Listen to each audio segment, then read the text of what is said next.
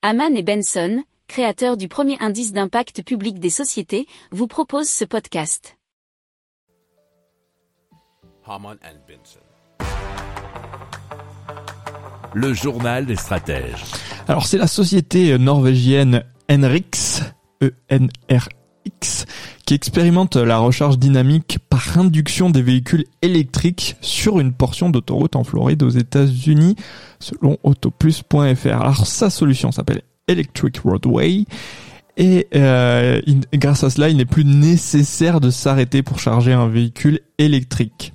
Alors la compagnie souhaite relever les actuels défis du transport routier longue distance en utilisant l'énergie générée par les ressources énergétiques, notamment éoliennes et solaires, qui seraient situées à proximité.